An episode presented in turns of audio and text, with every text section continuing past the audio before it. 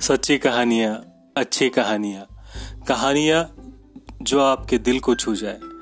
कहानियाँ जो आपको कुछ नया देकर जाए। सुनो कहानी।